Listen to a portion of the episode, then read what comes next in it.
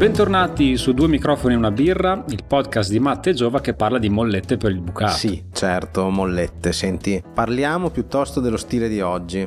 E eh, va bene. Allora, oggi ci spostiamo in Germania, per la precisione andiamo in Baviera e faremo due chiacchiere sullo stile Marzen. Oh, bene, bene, bene, bene. Diciamo subito che la Marzen, come la Pilsner della puntata precedente, è una birra a bassa fermentazione con colori che variano dal ramato all'ambrato, sentori di crosta di pane e caramello. Ha un'alcolicità sostenuta di solito compresa tra i 6 e i 7 gradi. Esatto. Oh, bisogna subito precisare una cosa. Ci sono le Marzen originali che affondano le proprie origini addirittura alla fine del 500 e poi ci sono le Marzen per come effettivamente le conosciamo oggi e sono state create dal birrificio Spaten a fine 800 e sono entrambe storie molto affascinanti. Beh, raccontiamole allora. Io direi di partire dalla Marzen originale. Ok, vai pure. Come ho già accennato in precedenza, questa è una birra a bassa fermentazione e in Germania oggi, come secoli fa, queste sono la maggior parte di birre prodotte e bevute.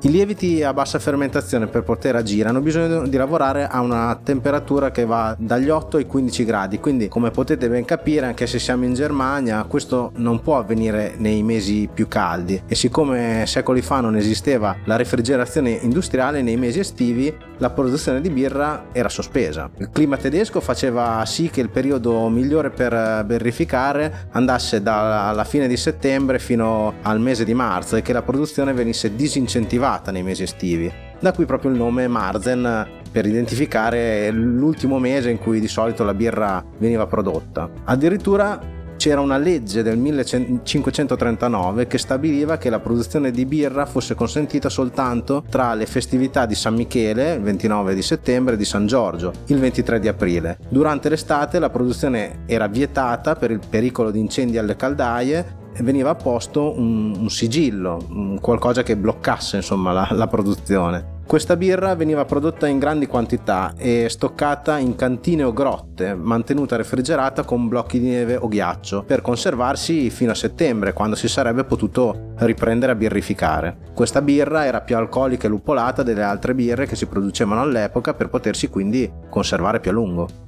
Bene, bene, esatto. E invece parliamo delle Marzen dei giorni nostri. Tutto nasce da un viaggio che due giovani rampolli di famiglie produttrici di birra intrapresero in direzione Inghilterra. E questi due ragazzi sono nomi noti, ovvero Anton Dreher del birrificio Dreher di Vienna, che sono certo mi ricordi qualcosa, e Gabriel Sedelmeier del birrificio Spaten di Monaco. La famiglia Sedelmeier l'aveva appena comprata. E ovviamente l'Inghilterra non era una meta casuale in quegli anni era la patria della rivoluzione industriale e mm, le nuove invenzioni stavano stravolgendo completamente i metodi produttivi e anche di conservazione della birra. Quindi da quel viaggio i due tornarono affascinati da tutto quello che avevano visto e in particolar modo il sistema di maltazione dei cereali che in Inghilterra veniva fatto tramite soffiatura a differenza della Germania che usava ancora la tostatura diretta che rendeva però il cereale eh, più acre come sapore di un colore più scuro e invece con la soffiatura si ottenevano colori e sapori molto più tenui, più morbidi e entrambi portarono alla,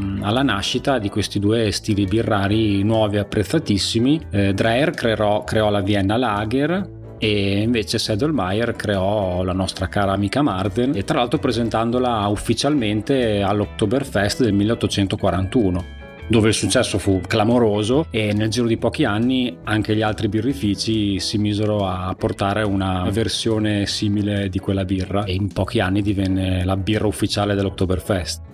A proposito di Oktoberfest, non so se lo sapevi, ma non è sempre stata la festa che oggi conosciamo. Tutto ebbe inizio nel 1810, quando questa festa, che doveva simboleggiare eh, l'inizio della nuova stagione di produzione di birra, venne associato ai festeggiamenti che seguirono al matrimonio reale tra Ludovico di Baviera e Teresa di Sassonia. Al termine di questi festeggiamenti si svolse una corsa di cavalli. L'evento piacque talmente tanto che dalla mente di un nostro connazionale nacque l'idea di ripeterla poi tutti gli anni. Ben presto, attorno alla manifestazione, venne aggiunta una fiera agricola per promuovere i prodotti della Baviera e pian piano si aggiunsero tutte quelle attrazioni che oggi caratterizzano l'Oktoberfest, tanto che dopo un po' di tempo la corsa di cavalli non si svolse nemmeno più. Questo divenne un evento simbolo della, della città che venne interrotto negli anni solo per cause molto gravi come epidemie e guerre come purtroppo è successo nel 2020. Eh già, e come probabilmente accadrà di nuovo quest'anno. Vabbè, eh, per non intristirci troppo io ti propongo di passare alla mia rubrica che quest'oggi si chiama Politicamente corretto. Bene, io intanto apro la birra di oggi e inizio a riempire i bicchieri. Perfetto, a dopo.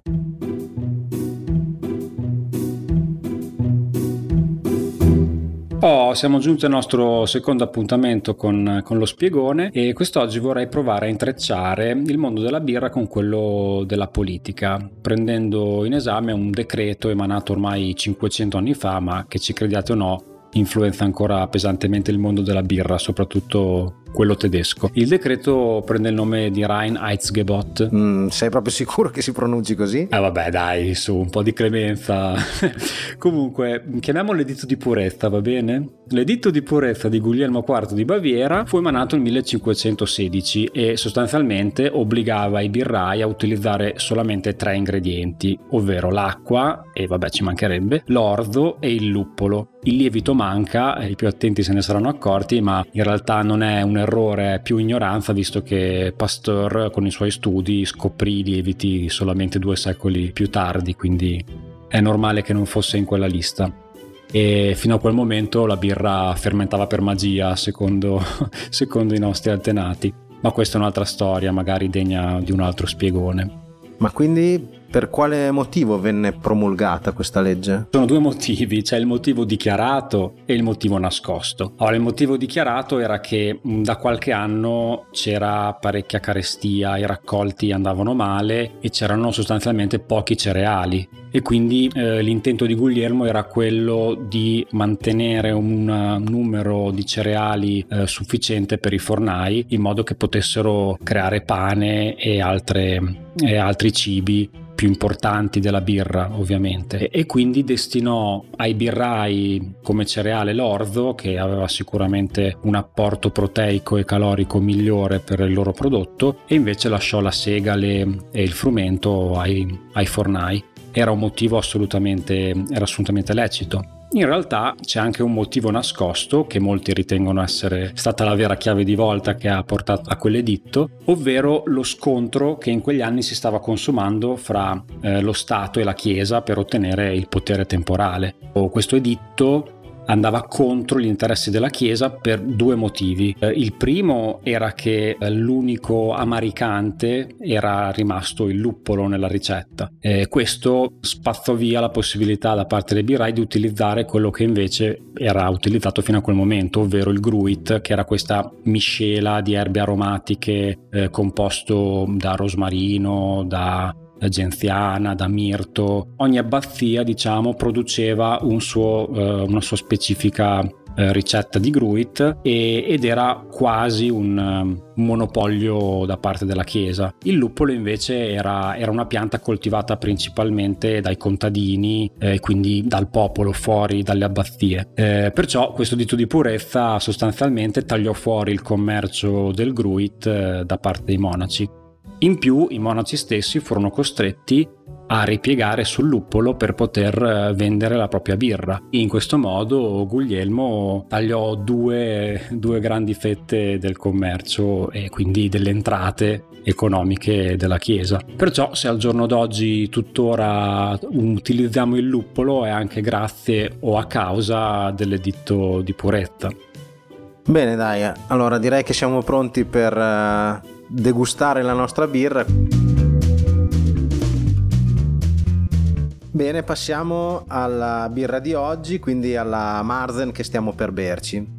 Diciamo subito che abbiamo fatto una scelta un po' controcorrente, ovvero non siamo andati a prendere uno dei sei birrifici storici di Monaco di Baviera per non fare differenze, ma ci siamo portati eh, qui davanti a noi una birra di un produttore che è vicino a casa nostra e della birra del birrificio renazzese Biren. La birra si chiama Renassenfest come l'evento per cui è stata creata, ovvero una emulazione della Oktoberfest originale ma a livello locale e rispetto alle altre birre prodotte da questo birrificio che tipicamente hanno un nome di persona, questa invece ha il nome di questo evento che ormai è diventato una tradizione dalle nostre parti. Guardiamo velocemente la bottiglia, la bottiglia è una classica bottiglia marrone particolare è il formato, un formato da 50 cl, quindi mezzo litro, che al giorno d'oggi forse non è più così comune se non tra i produttori tedeschi di birra e recentemente il birrificio ha proposto anche le sue birre con il packaging in lattina. Andiamo a vedere velocemente l'etichetta. Mm, l'etichetta è bella, curata, con una grafica in rilievo che richiama i colori della Baviera con gli scacchi bianco-azzurri. Cosa interessante, oltre ovviamente all'indicazione del grado alcolico che è di 6 gradi per questa birra, eh, ci sono due indicatori che stanno a simboleggiare la propensione della birra verso il malto, il luppolo o la colorazione verso chiaro-scuro formata da 5 pallini. Il primo indicatore, quello tra malto e luppolo, sta nel centro, eh, mentre secondo indicatore, quello chiaro-scuro, è leggermente spostato verso l'indicatore del chiaro a simboleggiare una birra non troppo scura. Questo può essere utile per qualunque acquirente che trova la birra su uno scaffale, non la conosce e magari può orientarsi eh, più facilmente. Sì, in effetti andiamo a vedere fare un po' di esame visivo. Il colore di questa birra è un bel giallo, bel giallo dorato intenso, è una birra limpida con una eh, schiuma fine a grana mista. Sono d'accordo. All'odore si sente, si sente clamorosamente la crosta di pane, un po' di biscotto probabilmente dato, dato dal malto. Sì, io sento molto, sento molto il pane a, all'olfatto. Sì, sì. Beh, come, come da stile in effetti. Andiamo ad assaggiarla, cosa ne pensi? Sì, giusto per informazione per chi volesse fare questa degustazione con noi, noi stiamo utilizzando come bicchiere un Teku. un Teku 2 per la precisione. Che è il bicchiere magari non ideale per berla, ma per chi volesse magari sentire meglio i profumi, questo è sicuramente indicato. Ora, all'assaggio la birra si presenta dolce come primo ingresso e si mantiene, si mantiene, dolce anche successivamente quando la si inghiotte. Lascia in effetti il palato un po' patinato quasi, eh, non c'è quell'amaro finale che magari potevamo aver visto nella puntata precedente o che è clamorosamente intenso nelle, nelle IPA o in altre versioni più moderne di birra. Quello che sento è una birra assolutamente poco carbonata, quindi forse è per quello che ti lascia anche quella patina un po', un po', sulla lingua. E poi non so se tu lo senti, ma a mio parere un, leggermente il finale un po' acidulo, forse, forse il malto, forse sì, la luppolatura. Ci sta. ci sta sicuramente tutto sommato è una birra in stile comunque, eh, è una birra che richiama molto le Marten, le Marten che vi abbiamo raccontato, quelle dei giorni d'oggi. Sono d'accordo, direi come periodo giusto per la bevuta, direi appunto una chiamiamola mezza stagione, quindi anche se non esistono più, eh, si dicono se non esistono più, quindi quando non fa né troppo caldo né, eh, né troppo freddo, eh, cosa ci mangeresti insieme a questa birra? L'abbinamento più ovvio è quello stinco di maiale, würstel e krauti, bretzel, però vabbè, uscendo dallo stereotipo, eh, io direi che possiamo aggiungere tranquillamente un primo piatto di carne, ad esempio una bella tagliatella al ragù, oppure una pizza margherita al massimo con eh, un affettato poco saporito. Io starei su questi cibi qui. Quindi se dovessi immaginarti essere in un posto dove berla... Vabbè, qui, qui ti vedi in una birreria di Monaco, non c'è, non c'è sì. verso. Il, il, richiamo, il, richiamo, è quello. Assolutamente, quindi... assolutamente d'accordo con te, con una, una bella orchestrina che suona. Addirittura ti immagini l'orchestrina. E invece tornando in Italia, un consiglio di birra delle nostre parti in questo stile, cosa io guarda, sparo subito eh, la Marden di birrificio Elvo, mm-hmm. che, che mi sembra la migliore sul suolo nazionale. Io non vado troppo lontano da casa nostra, sto sempre in Emilia Romagna, nel Bolognese, ti dico la miscartola di Statale 9. Sì, buona, buona. Va bene, mentre io finisco questa birra, tu puoi procedere con la rubrica se ti va. E vai con la sigla. Anche in questa puntata del bicchiere della staffa voglio parlare di una mia esperienza personale, infatti il titolo è La mia Oktoberfest. Vi voglio raccontare un po' come l'ho vissuta. Inizio col dire che è passato qualche anno, ero all'università, ho fatto questo viaggio con alcuni compagni di corso, eravamo in sei, abbiamo noleggiato un camper, siamo partiti di giovedì per fare rientro la domenica, quindi abbiamo passato tre giorni, tre giorni a Monaco. L'Oktoberfest moderna dura 16 giorni, si svolge negli ultimi due fine settimana di settembre e finisce con il primo weekend di ottobre ed è situata nel parco di Theresienwiese, molto comodo per, da essere raggiunto essendoci una fermata della metro proprio lì. Qui viene allestito un uh, Luna Park e gli stand delle sei birrerie storiche di Monaco. Matte, sai quali sono, vero? Un amante delle birre non può non saperle a memoria. Mi stai sfidando quindi, ah, va bene, challenge accepted. Allora, eh, vabbè, ehm, Spaten che abbiamo detto prima, Paulaner, eh, HB, Ackerpshore, la mia preferita che è l'Augustiner, eh, e aspetta, mi sono perso l'ultima. Eh, Lowenbrau. Bravo, promosso. Yes. promosso. Allora, nonostante gli stand aprano verso mezzogiorno con grandi file all'ingresso, addirittura il sindaco che dà il via alle bevute il primo giorno, noi abbiamo preferito dedicare le giornate a visitare la città e magari berci una birra nelle birrerie storiche che si trovano in centro e magari recarci alla festa solo nel tardo pomeriggio sera. Andando così tardi però purtroppo era difficile trovare posto a sedere all'interno degli stand e quindi ci siamo sempre abbeverati a quelli che sono i beer garden, cioè delle aree all'aperto, recintate, in cui ti servono comunque da bere. Le, le birre vengono servite nei classici boccali da litro, i Maskrug che però non si possono portare al di fuori delle, delle aree insomma recintate. Vista l'affluenza di persone, le stime parlano di circa anche 6 milioni di persone durante eh, l'intero evento, i tempi di attesa alle volte per avere una birra erano piuttosto lunghi, ma eh, l'affluenza non è l'unico, l'unico motivo. Uno dei motivi è anche, i tedeschi ci tengono parecchio, è anche come viene spillata la birra, cioè la spillatura alla tedesca, anche detta mm, spillatura tradizionale. È una spillatura che avviene in tre fasi, quindi si mette il boccale inclinato a 45 gradi sotto la spillatrice e si va a riempire il bicchiere fino a fare arrivare la schiuma all'orlo. Quando la schiuma si abbassa un po', si torna a riempire di nuovo e si ripete questa operazione eh, per tre volte. Questa mh, mm, tipologia di di versata può durare anche 6-7 minuti, quindi puoi capire da qui il, eh, il motivo del, dei tempi di attesa per avere una birra. Esistono anche altre tipologie di versate, eh, non solo questa, quella irlandese, molto famosa soprattutto per la Guinness, e quella belga, ma magari ne parleremo quando affronteremo uh, gli stili più, più appropriati. Senz'altro. E, oh, toglimi la curiosità, visto che io purtroppo non sono mai stato, non mi ci hai mai portato. Qualche mito da sfatare sull'Oktoberfest?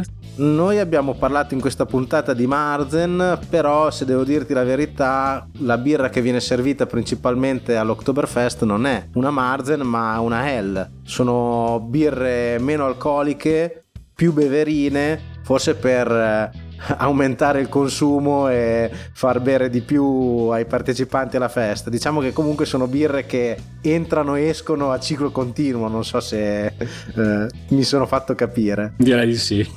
Comunque come giudizio finale devo dirti che un paio di serate passate all'Oktoberfest sono uh, più che sufficienti. Forse io ho preferito visitare le birrerie storiche e passare una giornata nella città di Monaco, però posso dirti che il clima della festa mh, mm, è molto tranquillo, gioviale, è diciamo un clima per famiglia nonostante i fiumi di birra che scorrono. Um, si fa amicizia volentieri, tant'è che come dimostrano le foto che abbiamo pubblicato sulle nostre pagine social, ho conosciuto degli amici austriaci al tavolo, abbiamo anche fatto un torneo di schiacciadito e mi sono laureato primo e unico campione europeo eh, del torneo di schiacciadito, insomma, quindi mm, non è da sottovalutare. No, no, assolutamente un riconoscimento importantissimo. e invece, boh, so, qualcosa che ricordi in maniera più negativa? Guarda, la cosa più chiamiamola negativa che ricorda che comunque è diventata una festa molto turistica, ovunque ti giri trovi italiani, quindi magari per chi vuole vivere un'esperienza un po' più tradizionale e magari bere una vera Marzen, forse sono più indicate le Oktoberfest di Bamberga e Stoccarda. Beh, che dire, anche per oggi abbiamo finito. Eh, salutiamo, salutiamo la Marten e diamo appuntamento alla prossima puntata che spoiler direi puntata monastica non voglio anticipare nient'altro ci sentiamo al prossimo episodio quindi a presto e Proust. Proust.